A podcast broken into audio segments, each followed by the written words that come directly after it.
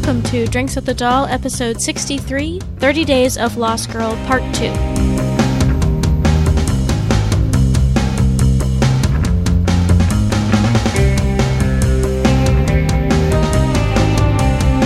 You're listening to Drinks at the Doll, a podcast way station for Lost Girl fans. I'm your host, Stephanie.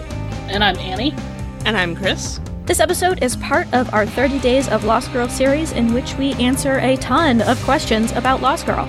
To see all of the questions in the meme, as well as get links to our episodes in which we answer those questions, go to drinksatthedoll.com slash 30 days 2014. Just as a warning, our answers may contain spoilers for up through the end of season 4. So, day 9. Favorite main character. And I feel like, at this point, if you listen to our favorite female and favorite male character, you probably know what's only down to like two people. I did think this was a slightly odd, odd uh, question. Yeah, I'm like, haven't we answered this already? But we'll Kind answer of. it again. We, got, I guess we got it narrowed down to like two earlier, and now we have to pick between the two, either the male or the female character, right? Which also, if you listen to the show, you know which one we're gonna choose. I know, I know. So Annie, who is your favorite character? Trick. no. I like that pretty lady in the white doctor coat. Um, I'm very interested in finding First- out more about what. First, though, I was like Delphine. Wait, Holly. Wait, No, no, on this show, Cosima? this Cosima? show, not Orphan Black.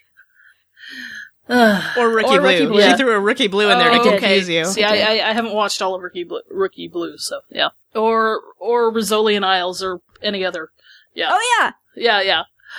Or even the Spanish show that I used to watch, Los Hombres de Paco. What Where- is it about our queer female characters and their white lab They're coats, always right? blonde, brunette. The one is a doctor, one is a cop. You know, yeah. Or or Sylvia from Los Hombres de Paco. So anyway, um, but Lauren in Lost Girl is my favorite character, and I, I just I still want to find out more about that backstory, the multiple backstories, because it did get more complex in season four again, and I want to find out how she's going to use uh, this power she has now. I, you know, it's like a human power. She can take away Fae powers, and how she'll stand up against the Fae in season five. I mean, she can, you know, I think she's very independent now of Bo, and she can do it without Bo's protection. You know, as Bo's always, you know, uh, she's very, you know, Bo's always instinct is to protect her, but, um, you know, I think Lauren's pretty okay on her own. But I also want to see Lauren as part of the gang and what her contribution will, will be first up uh, on the quest to save Kenzie. So, really excited about all of the developments coming up. So, and Docubusy, yes, please. We are still waiting for Lauren and just the lab coat. How about you, Chris? Who's your favorite main character? Another big shocker I feel like is about to happen. Hmm. Bo. Bo is my favorite character. Bobo. Uh, yeah, but see, uh, never mind. No, no. I won't go into that. Why not? But yes, Her father has there, a Chris. friend You can go whose there. nickname is Bobo. So when Kenzie calls her Bobo, she thinks of this dude sometimes. it's like a middle-aged dude with white hair and a beard. anyway, he's a nice guy, but it's weird to associate him with, with Anna Silk. Anyway. Yes, Bo, who- who makes me want to get poetic. Bo, rejecter of binaries, lover of nerds and outcasts. and that's really all I've got because I'm not that poetic. For me, I have to go with Tatiana Maslany. Oh wait, no. Um, In this episode, Bo is played by by Tatiana, Tatiana Maslany. Maslany. Anna Silk is played by Tatiana Maslany, and Anna Silk plays Bo, so So I had to go with Bo as well. I love her even when she messes up, and I love Anna Silk as Bo. And I'm just very invested in Bo's journey. Like my, I, the way I want the show to end is I want Bo to be able to do what she says in the main credits, you know, to live the life that she chooses. And I'm very invested in seeing that happen. So I love Bo. Bo's my favorite. I I think in one of our early conversations, that that time that I spent like an hour and a half talking your off about my love for Bo, I think one of my main topics was that you know I don't know that Bo would have been as successful a character for me if not for Anna Silk. Yeah. Yeah. That's Thank very goodness they brought Anna Silk on, and they brought in kind of her goofiness to the character. She is. She's so warm and goofy, and it just kind of radiates off of her. Yeah. And yeah. yeah. This is a show with really perfect casting in my mind. Yeah, they've got the really great characters. casting on the show, and of course Yeah. the the chemistry between the cast is fantastic. Hey guys, Cindy B1017 from Twitter. I had a lot of trouble thinking of my very favorite character from Lost Girl because anyone who knows me knows I pretty much love everyone. But if I absolutely have to pick one favorite character, I'd have to go with Bo. Uh, from my point of view, there wouldn't be a Lost Girl without Bo, plain and simple. And even though all the other characters are really important and add so much to the show, Bo is the cornerstone of Lost Girl. It's a story of her journey. Uh, I love that Bo's such a strong female character, and yet at some times she's so vulnerable. I, I love that she fights for what she believes in and for those she loves, without regard to authority, tradition, or rules. She's smart, and she, but she knows that she doesn't know everything. She wants to learn more, but she isn't too proud to accept help and knowledge from others who do know more than her. She's Fae, and yet she's still so human. And more, most importantly, she's all these things, but she isn't arrogant about it. She's approachable, even lovable. Bottom line is that Bo's my kind of hero. She's the kind who would make me feel completely safe while always being huggable.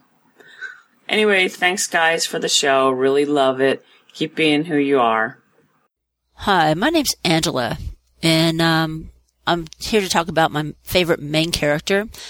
For me, it would be Docubus, because the two of them together, I feel, should be a main character. And if I can't say Docubus, then it would have to be Lauren, because Lauren has just this vulnerability that just draws you, draws you in heavily. So my favorite main character is Lauren.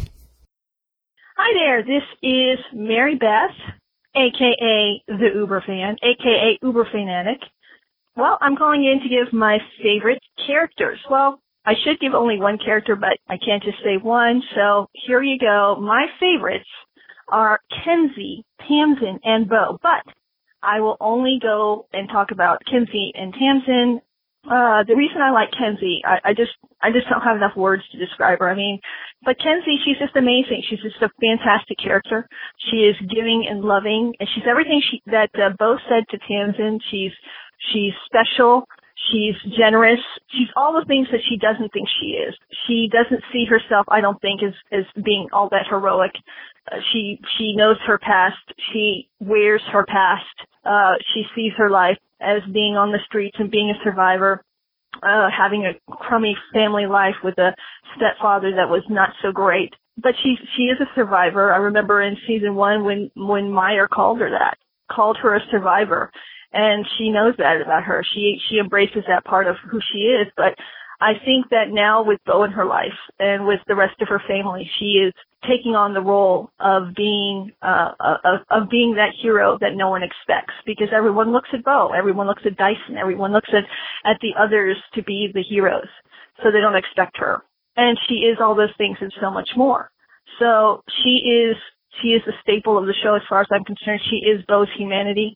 She is the one who ties Bo to to this world and keeps her centered and keeps her focused on what she needs to be. So, but but here we have Tamsin. I just love everything about her. She is she does some really stupid things, but I think all the characters do. I think one of the things I love is when characters are imperfect, and Tamsin has centuries of mistakes on her back. She's made a lot of them throughout her lives. And I, I love her friendship with the gang and of course with Kenzie. And I, I love her connection with Bo that I don't think we fully, obviously we haven't really gone too much into yet with the show. And here she is in her last life and she's a little bit softer, yet she still has that edge. And she just has a heart. She's a giver, but she doesn't see herself that way. She doesn't see herself as being a good person. She accepts her role as being dark. So I, I just, there's just so much potential there. She's just a fascinating character. And I think there's so much depth as to who and what she is in her history that I hope that we get to see more and more of that.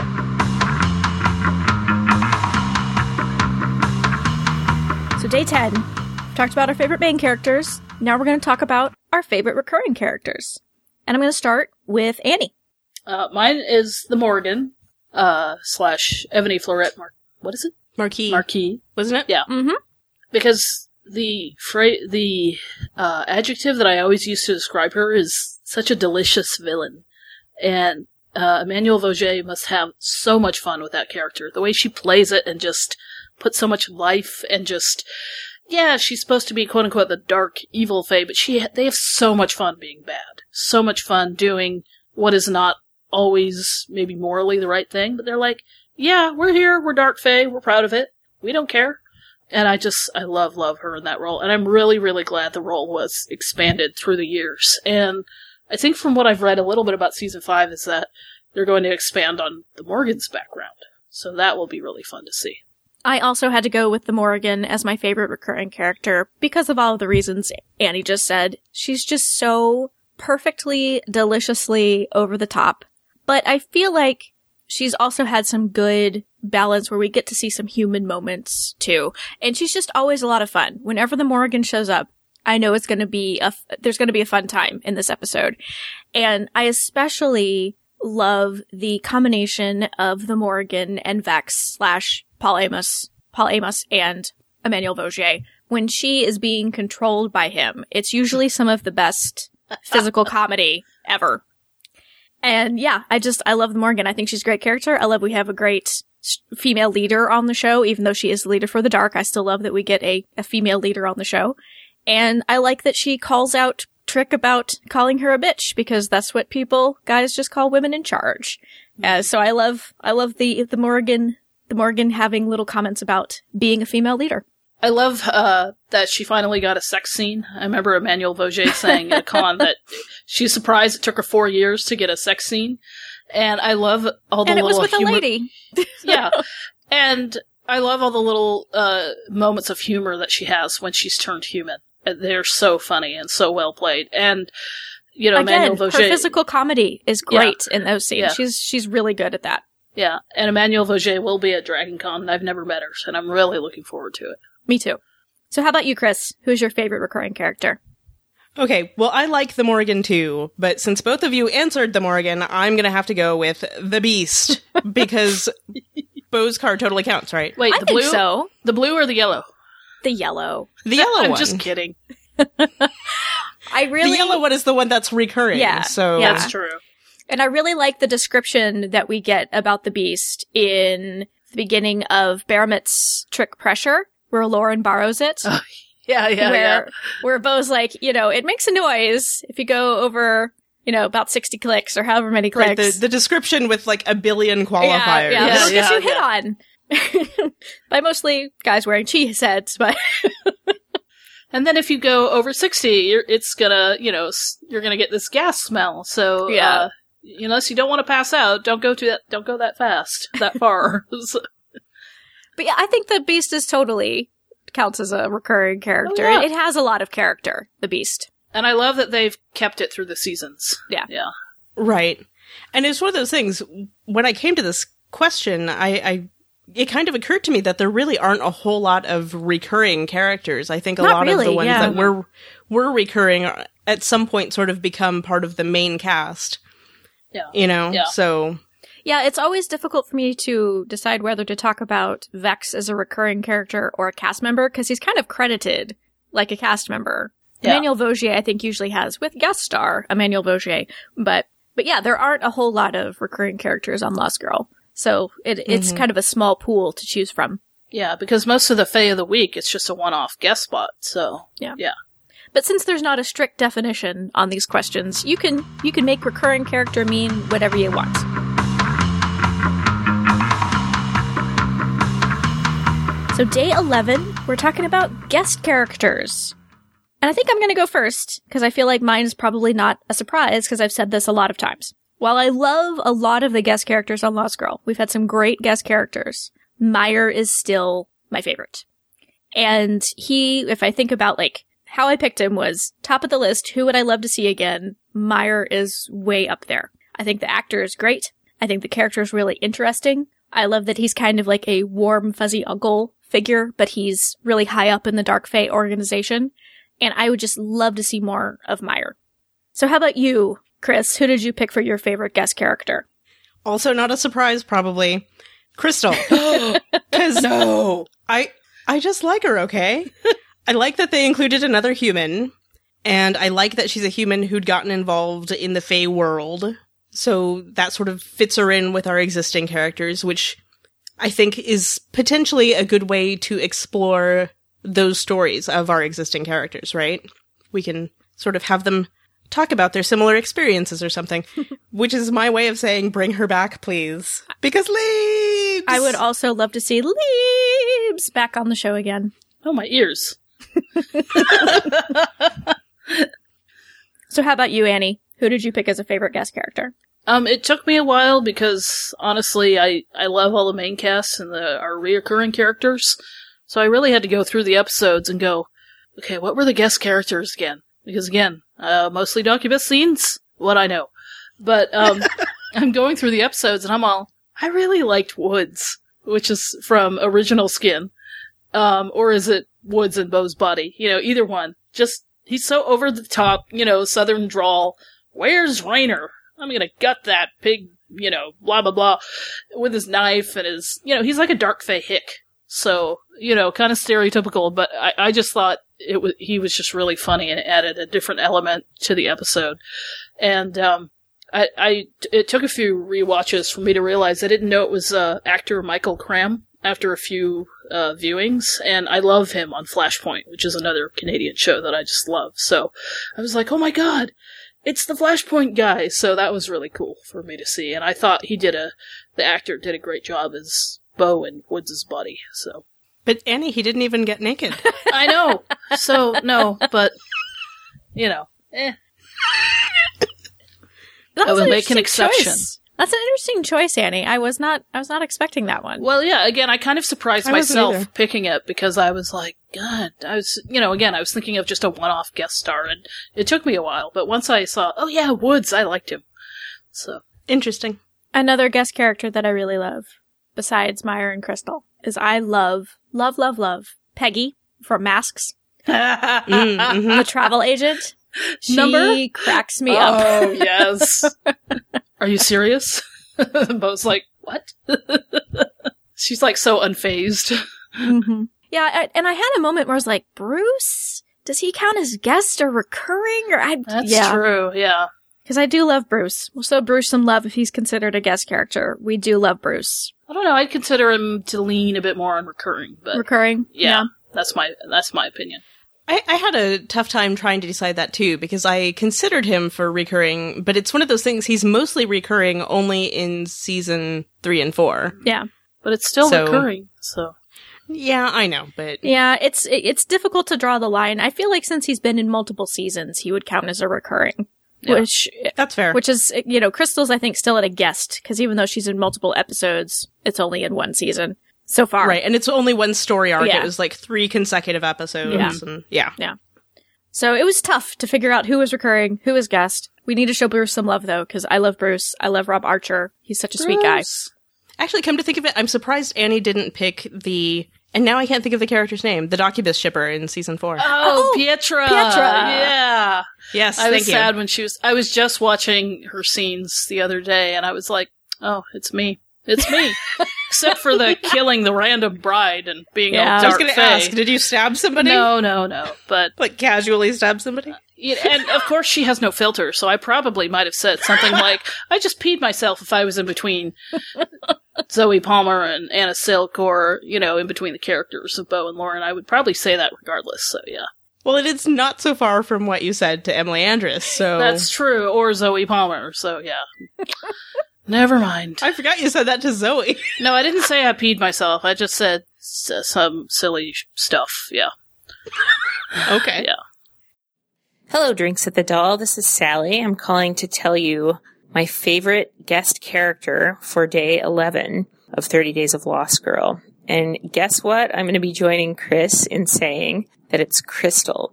Now, let me tell you, the first time I saw Crystal during Season four, I was not a fan. I thought she was pushy, but most of all, I was threatened by the uh, potential threat to Bo and Lauren's relationship. But then after I heard a lot about how awesome the other Canadian TV show Bomb Girls was, mostly from you guys. I watched it. I loved the character that Ali Liebert played, Betty McRae. And so I went back and rewatched season four and I formed a totally different opinion of Crystal through a rewatch. And, you know, I don't even think she was actually all that pushy. I think she was just friendly and I appreciate that. So Bomb Girls, Betty McRae, Ali Liebert, Crystal, Liebs.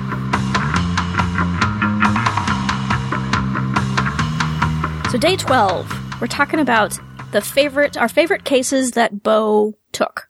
So let's start with, and I'm guessing they mean like the A plots. You know, somebody comes to Bo and says, "Hey, Bo, I need you help to help with this thing," in that voice usually.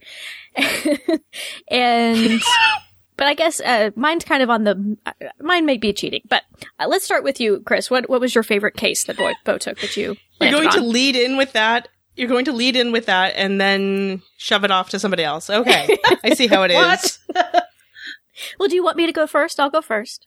I'll go first. Go So mine, Go ahead. mine might be cheating because it wasn't really a client, but I, I picked removing Nadia's curse in masks as my favorite case that Bo took, which came from Lachlan, so it wasn't quite a client story, but it, it is, it is, it is, right?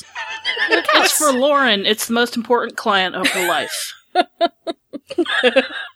This episode will just be Stephanie arguing with herself. I know, right?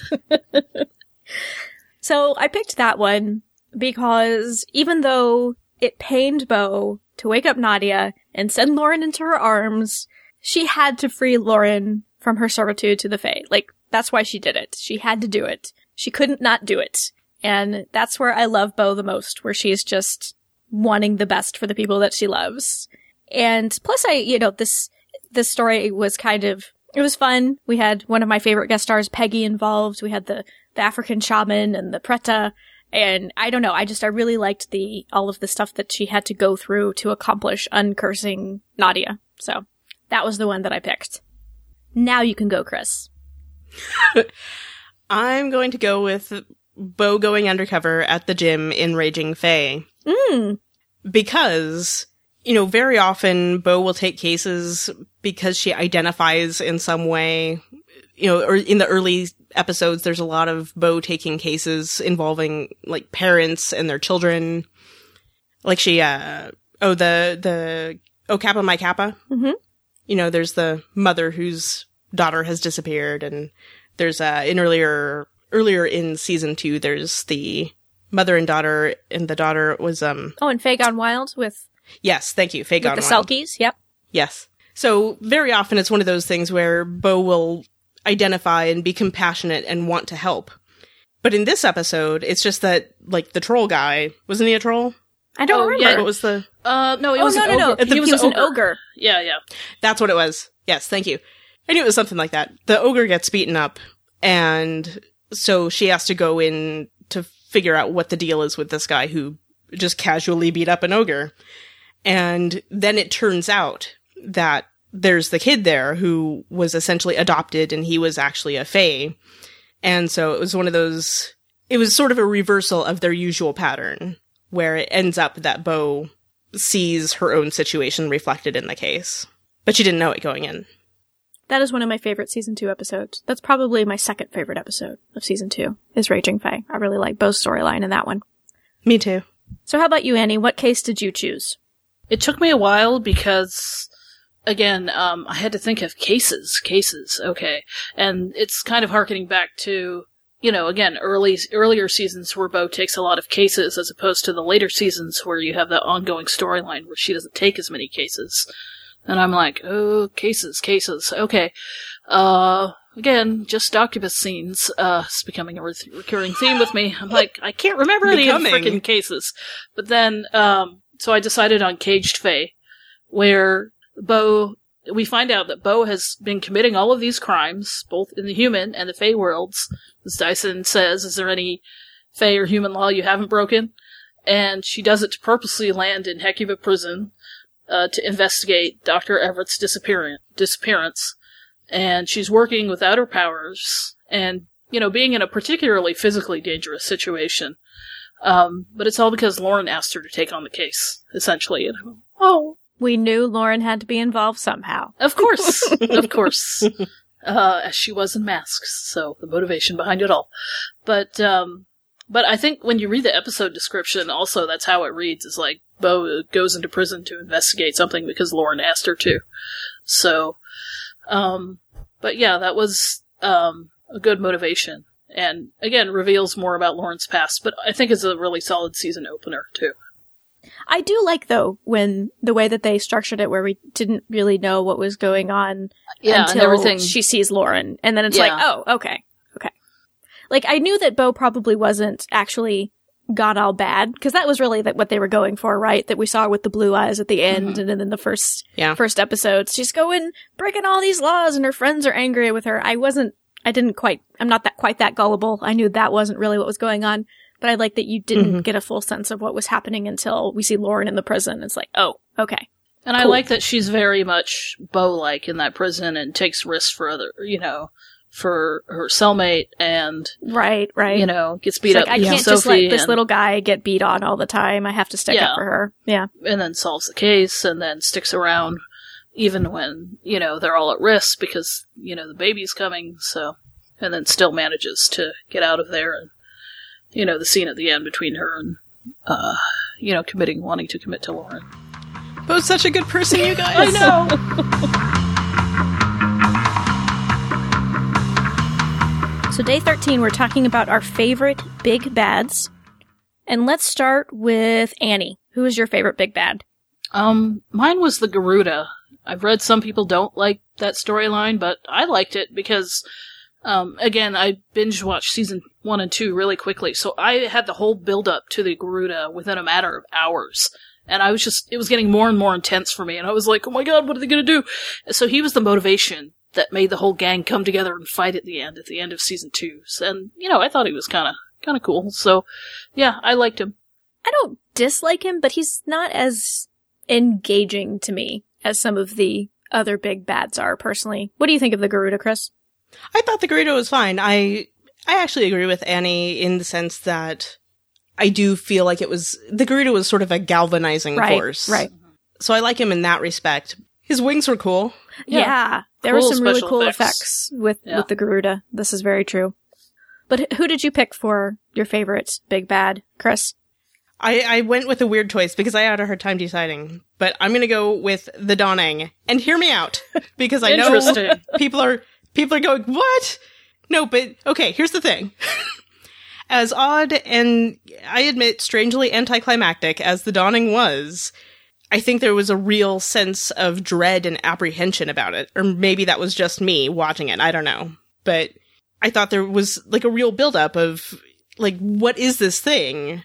And Bo was clearly freaked out about it, so I was freaked out about it on her behalf because I'm that kind of viewer apparently. But the whole thing is, you know, it's all about facing what's in your own head and the fear of what you could become. There's all that stuff going on. So, you know, symbolism. Yeah, I thought it was Chris a is going to be like the maverick for these episodes and choose the stuff that maybe people wouldn't think of as that thing. Well, I think we've all done a little of that so far. So, but what I what I th- I agree with you, Chris. I think that the dawning did have a great sense of dread and apprehension about it, and built up fantastically until episode nine, where the dawning actually took place, and then we're all like, "What the f?"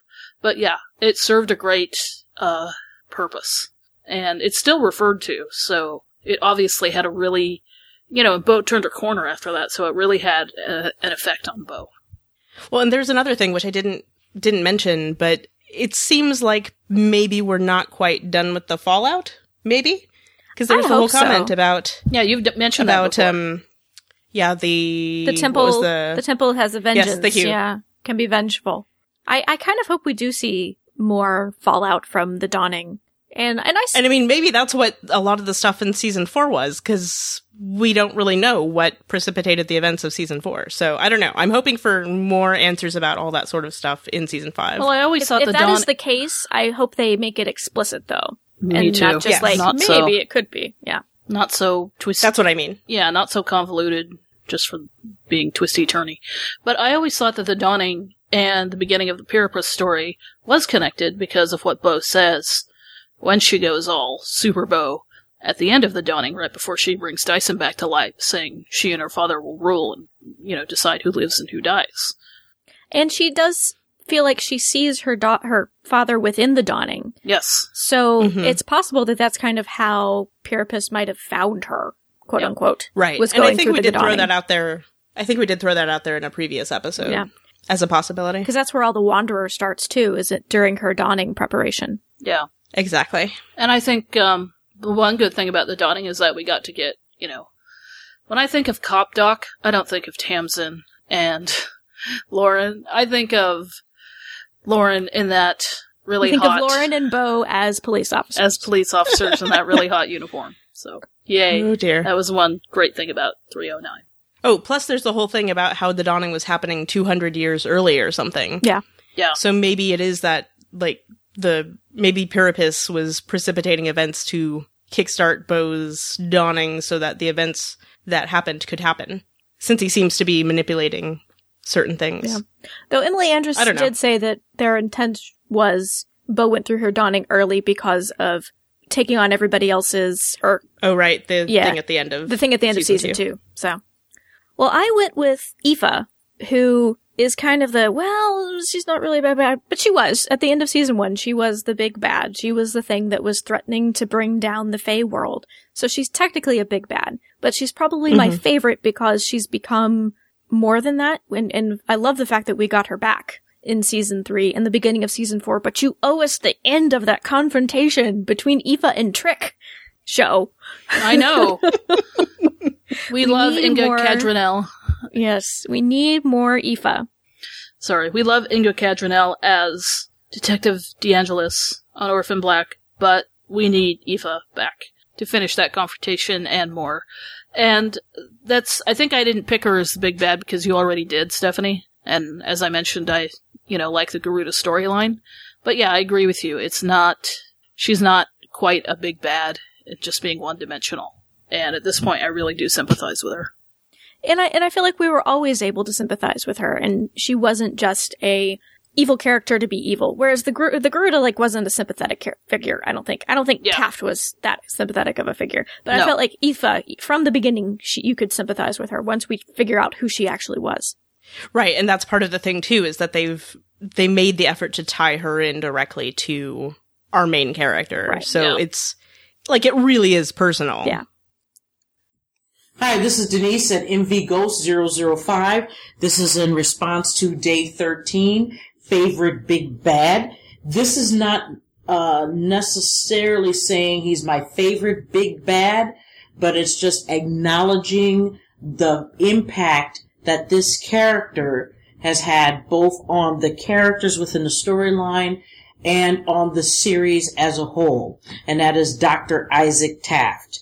I think his storyline has raised some very legitimate issues, concerns, next steps as to whether or not, you know, Fae should become human or human should become Fae and the ensuing conflict that will come of that question.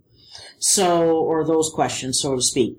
So, unless the writers put cotton in their ears and blinders on the size of elephant ears or just call the entire third season a dream sequence, there is no way that they can get around the discussion or the issue or the subject of a human versus Fae war. So for me, it is Dr. Isaac Taft.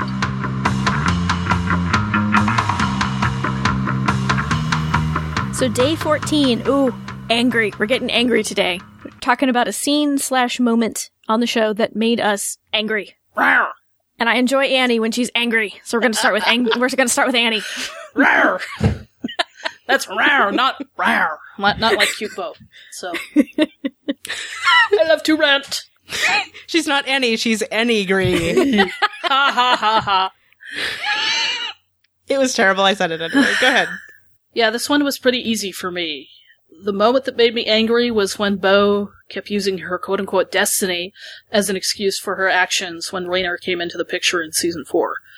And I get that the writers, they might have been trying to make Bo an anti-hero, change things up a bit, bring a new player on the scene, but for me it just didn't work in any way, shape, or form. Especially in particular when Bo ignored Lauren's conclusions about Rainer and Origin, because, you know, Lauren's been researching, she's really trying to help, but I think Bo is so blind or just, you know, destiny, destiny, whatever. And then, you know, when her, she was just so callous to Dyson and Destiny's Child when he's pouring his heart out and he says he couldn't help her if Rainer ended up being the bad guy in End of a Line.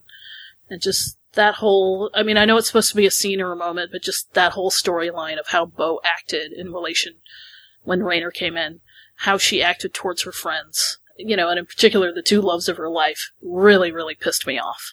And I know I'm not alone in that, but it's just, you know, I know you guys were saying for, you know, a lot of the season she was, she might have been under a whammy, but I think in the last episode it proved that she wasn't, and it was just really disappointing to see the character act that way. Although I realized that the end of the season would not have had much impact with Go coming back, Bo coming back to herself, quote unquote, in uh, Dark Horse, but still, it just ugh, do not like, do not like.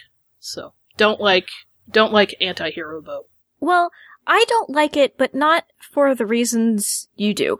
I didn't like it because from the beginning, this show has been about Bo making choices, choosing to live outside of the system, determining her own life. And so I really did not like when they brought Destiny into the picture. It just mm-hmm. kind of went against the, the philosophy of the show for me. So it wasn't so much Bo's actions that bugged me, but I don't, but just the fact that suddenly it wasn't about Bo choosing. It was just about this ephemeral destiny thing. And I just, Yeah. I didn't like that. Yeah, I agree. Yeah, and it's in the form of this Rainer guy that just doesn't do anything to say, oh, by the way, I'm here to help. But, uh, you know, he doesn't do anything to dissuade her from her destiny. He encourages it. And he doesn't, yeah, he doesn't encourage her to make her own choices. Or to just be there to, to help against the Pyrippus. He's just kind of a dud. Okay, two things about this though. One, I'm not convinced that Bo wasn't under some sort of whammy. I don't know. As we've mentioned, it's still kind of not, it's not definitive by the end of the season. right. And second thing, I'm not sure that the Destiny th- talk is necessarily a bad thing in terms of the theme of the show because Bo seemed to be to to use the Wonderfalls quote surrendering to destiny but the thing is it didn't work out so well you know so I think maybe to some extent this is one of those things where somebody makes a bad decision thinking that this is maybe either the right thing to do or is at least an easier thing to do, right? I mean, it's easier to go with something if you consider it destiny, but the whole premise of the show is self-determination. So I'm thinking that this is all leading up to Bo really having to take ownership of her own actions and her own choices and stuff like that. So I certainly hope so. I don't think it's a turn in the show necessarily for the for all time. It could be that that they come back from it and realize that uh, the characters realize like you know heck with this destiny stuff, and and I think there was a little bit of that in Dark Horse for sure. But at the Yeah. same time, like it was prophesized that Kenzie would sacrifice herself, so it still was kind of involved in Dark Horse. But mm-hmm. but yeah, I I think that they definitely could come back from the whole destiny thing and say heck with this. This is dumb. We're gonna do what we want to do and make our own choices. Well, but again, to me, that kind of goes with my my own argument, though, because okay, if we go with Destiny, what does it get us? It gets us Kenzie sacrificing herself. Mm-hmm. You know, that's not a good ending. Who needs this Destiny crap? You know, and I think part of it too is that Destiny so often is in sci-fi and fantasy yeah. stuff. So it's one of those things I don't necessarily mind that they're introducing it because it is a common thing. So it's I, I'm just hoping that we're going to continue to subvert maybe. Yeah, me too. Yeah. So how about you, Chris? What what is a moment that made you angry? Okay, in End of a Line, there's that super skeevy guy, Harvey, Oh, and he's filming Bo and Acacia fighting. And somehow he doesn't get his ass handed to him. yes, that is a good one. And that just makes me so angry. Yeah. And also in that episode, Revenants. Why did it have to be zombies? I hate zombies. I that's a good one, Chris. That is a good one. That again, the show is usually really good at punishing characters who are misogynist jerk faces, and that guy doesn't. He gets his metaphorical penis broken when they smash his camera, but they yeah, nothing bad happens to him. But he should have also gotten his Ass face broken. Yes. See, I they should have cut off his head and sucked from his neck. Yeah, but I don't think it would have tasted very good. It wouldn't have done much. But I don't think.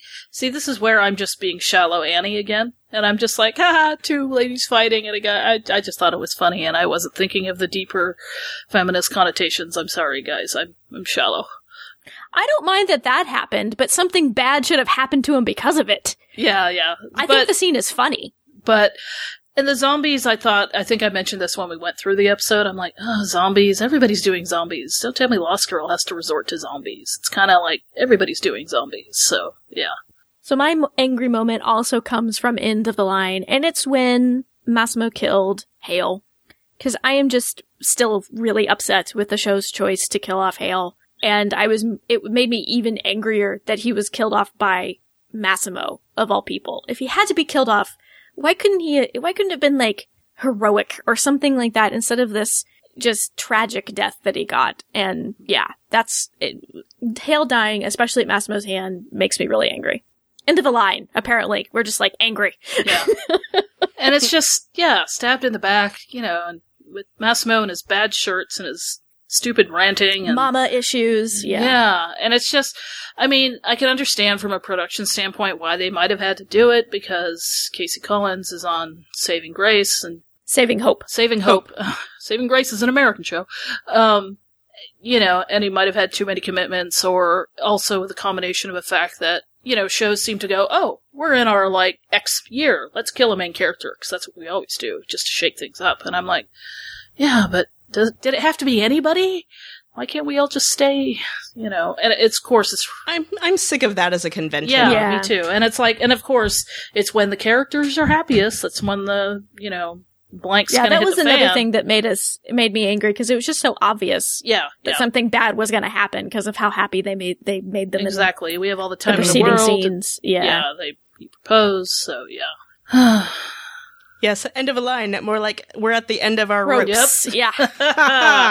yeah. This is Stephanie's friend Elizabeth, and I am here to tell you a little bit about my emotions about Lost Girl. In particular, uh, today is about something that made me angry with Lost Girl. So my example happens in Table for Fae. Uh, at the very end of the episode, uh, Ryan brings in Marissa to have a three-way with Bo. And he says something like, um, I brought you a little present. And Bo says something to the effect of, and it's a nice one. And what I find objectionable and slightly gives me some heat behind my eyes is the fact that Bo objectifies Marissa in this way. That she, uh, takes the, uh, way that she's, the way that she's acted in the past, uh, leads me to believe that she would object to this kind of objectification, but instead she participates in it wholeheartedly. Um, I think the whole, uh, the act, the actual sex part is consensual and therefore fine, but the objectification is objectionable. So there you go. That's what made me angry.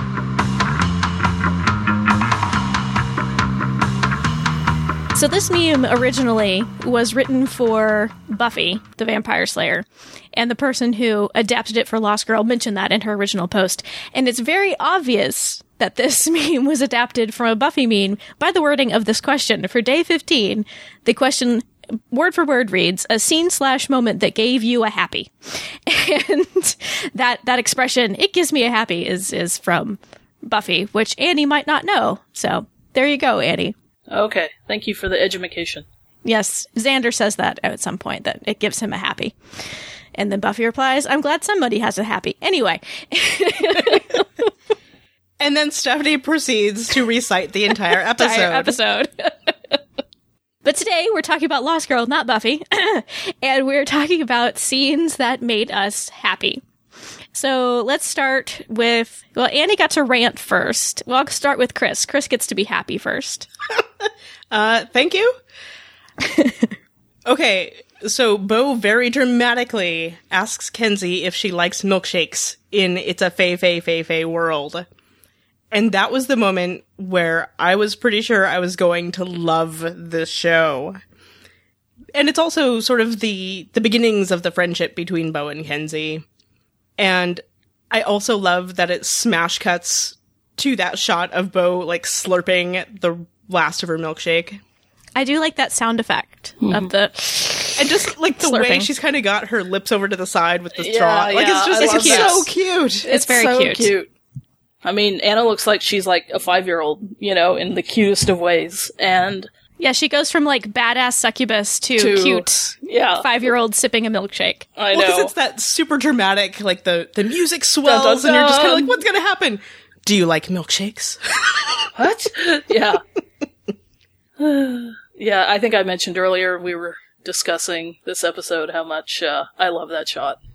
It's so great. So, how about you, Annie? What's what's a scene from the series that that gave you a happy? Well, lots of scenes give me a happy, but specifically, See, I use this the phrasing very specifically for you, Annie. yes, specifically, because it sounds a little dirty. it's uh, when Bo said, "It's time" in Caged Fae, and they kissed. Lauren kissed her. Um, not anybody else, No one else. just Lauren. Annie says, "Step away from Bo." Only her face may be on her face. her face. I get the face thing now.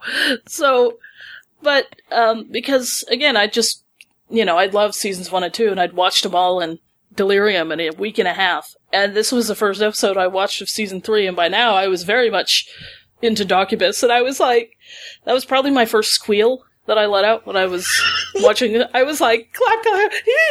so yeah, I, I clapped and literally squealed. And you know, again, because I was new to Lost Girl and Doccubus, it was very gratifying to see that moment in the current season that I was watching. And thus the docu squeal was born. The docu squeal. Yeah, I know this. That's a moment that a lot. That's very significant for a lot of Doccubus fans. Our our friend Sally, who has been on the, I guess, been contributor on the podcast several times. She had T-shirts made with it had the the logo from Hecuba Prison on the pocket on the front, and then on the back it said "It's time" in really, really, really big letters. Oh, I didn't know that was on the back. yeah, yeah. Oh, okay. So Are you now wishing you'd ordered a T-shirt, Annie? Oh, yes, I kind of am. But that's Well- okay. I like the Docubuster moniker that she made up for me, so that's pretty awesome too. So I know that that's anyway. I just I know that's a a line that's very significant for a lot of Doccubus fans. So as for me, there's a lot of scenes moments that made me happy, but the first one that really popped into my head that just makes me smile or laugh or both every single time is when I watch Kenzie speed dating in the morning after. Where you know it's kind of between her and Bo. Bo, who's like very focused and trying to ferret out information, and then Kenzie, who's just being Kenzie and stealing people's watches and pretending to be like a poor Russian immigrant girl who wants to send chicken home to mama. and then, of course, when somebody asks her her favorite quote, she quotes uh, Ludacris. Of course. But w- yeah, it's just that sequence. It puts a huge smile on my face. I, I whenever I see it on Tumblr, like somebody's made a gift set of it, I'm just like it makes me smile all over again. So that was the that was the moment that I went with. But there's a lot. There's tons of moments on Lost Girl that make me smile or laugh or be happy. I know almost like all it. of these. It's just so hard to choose. Yeah. yeah. But luckily this one wasn't favorite or something like this. It was just a scene or moment that gave me a happy. So that was That much is true. easier to answer. Because it's impossible to pick a favorite when there's so many. yeah. I think I pretty much just went with the first one, like chronologically in the series. Which is a fine way to go. That's yeah, that's true. This is Stephanie's friend Elizabeth, here to tell you about a moment in Lost Girl that gave me a happy. I really like in Confaegion that whole subplot that Vex and Kenzie are mascara buddies. I find that part really enjoyable. Uh, not only the little camaraderie that it builds up between the two of them, but they're just great bantering characters that I like to hear some banter. I also, the part of it that's my favorite is the payoff at the end of the episode when Vex gives Kenzie, uh, his mascara brushes and she is so excited to unwrap them that her hands shake as she's unwrapping the package. That part makes me happy every single time. Thanks. Hey everyone, it's Kevin Batchelder. Boy, there are lots of choices for this particular answer, aren't they, after all the seasons? And there are several great ones. But I'm going to go back, with no surprise to anyone, to a Kenzie moment, but also a very early one, back in O Kappa My Kappa, when she basically stumbles across Dyson uh, there brushing his teeth and realizing that, uh, you know, Dyson and Bo have been together and, and, uh, you know, what it means for her friend there. Her little, uh, Kenzie happy dance, uh, really just ear to ear smile for me. You know, anytime thinking about it, uh, it, it's just amazing stuff to me. It just kind of shows as we're starting to build the great relationships between these characters here. Uh, and it's just so precious to think about her and in that particular moment, the, the sheer happiness for it. Uh, lots and lots of fun. All right. I hope you all take care.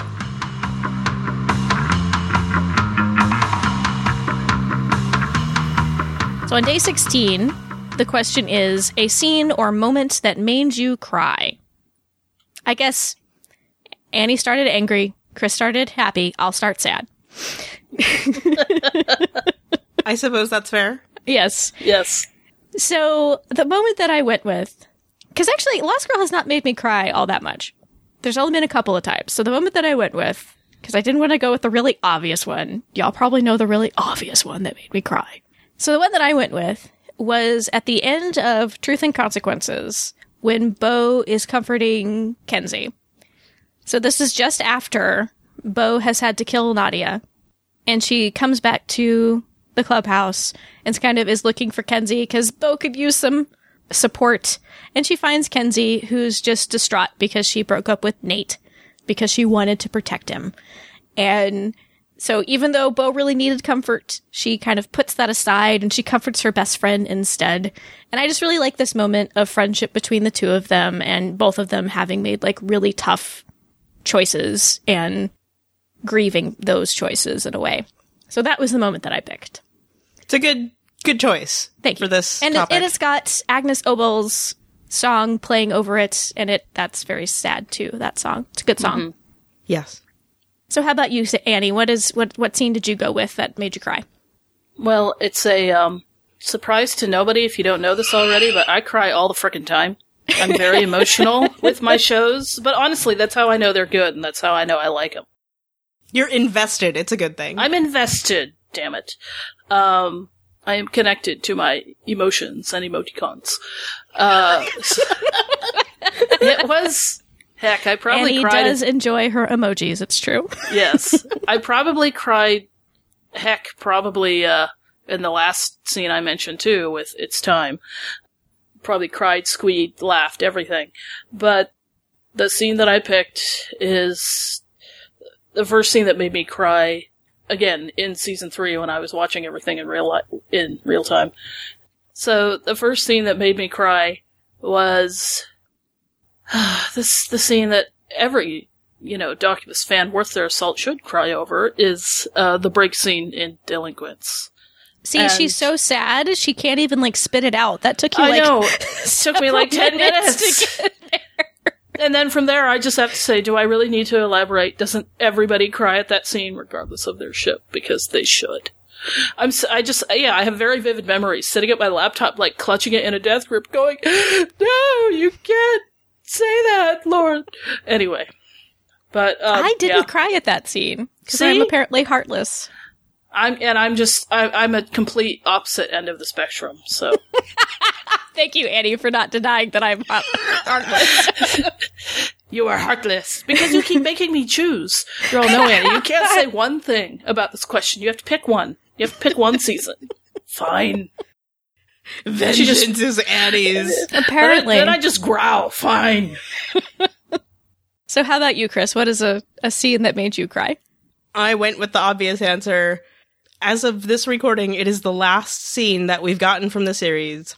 Bo's walking to Kenzie's gravestone, and that heartbreaking song is playing. And I mean, the whole thing is designed to make the audience cry, but it totally worked on me. So well played, Emily Andras. Mm-hmm. Well played. I also did not cry at that scene. Well, way to play me and Chris like a violin, Andras. You know, but you got to really work on Stephanie because.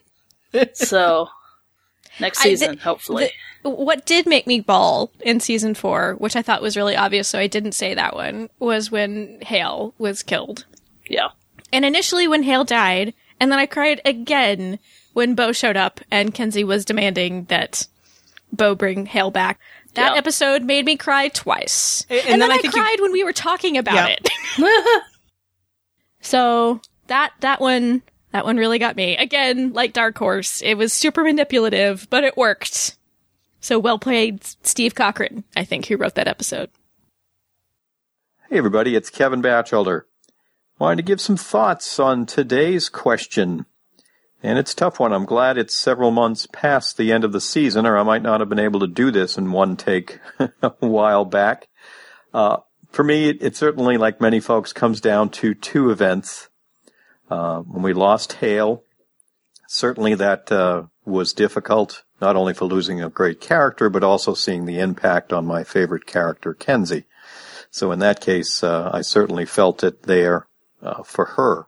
But I think if I have to pick mine, I'm going to be selfish for the impact on me and talk about when we lost Kenzie at the end of the season. Now, I know, and kudos to Chris for reminding me that season five is likely the, you know, subtitled The Quest for Kenzie. I certainly realize intellectually that she will be back.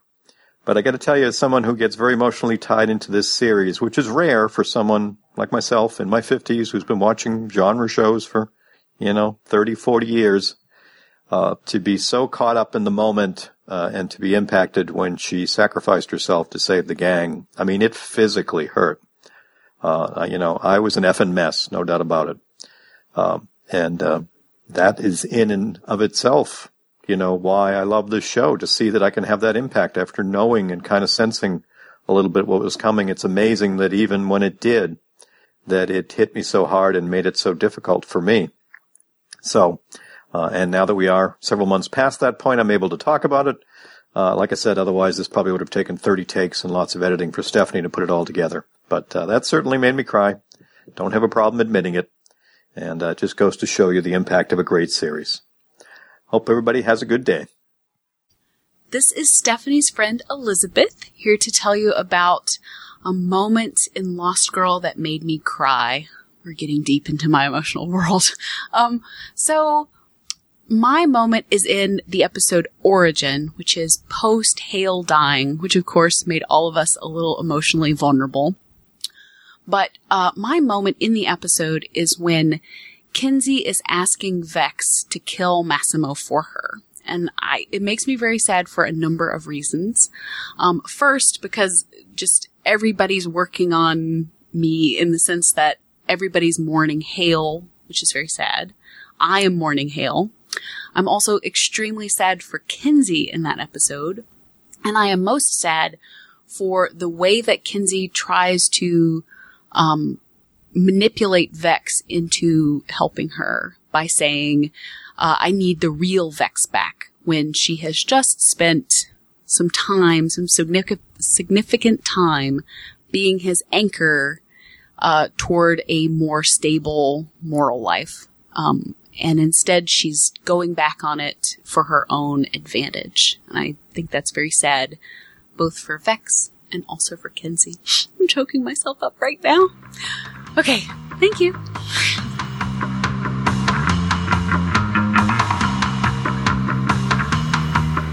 We would love it if you shared your answers to these questions. Go to drinksatthedoll.com slash 63 and tell us some of your favorites in the comments.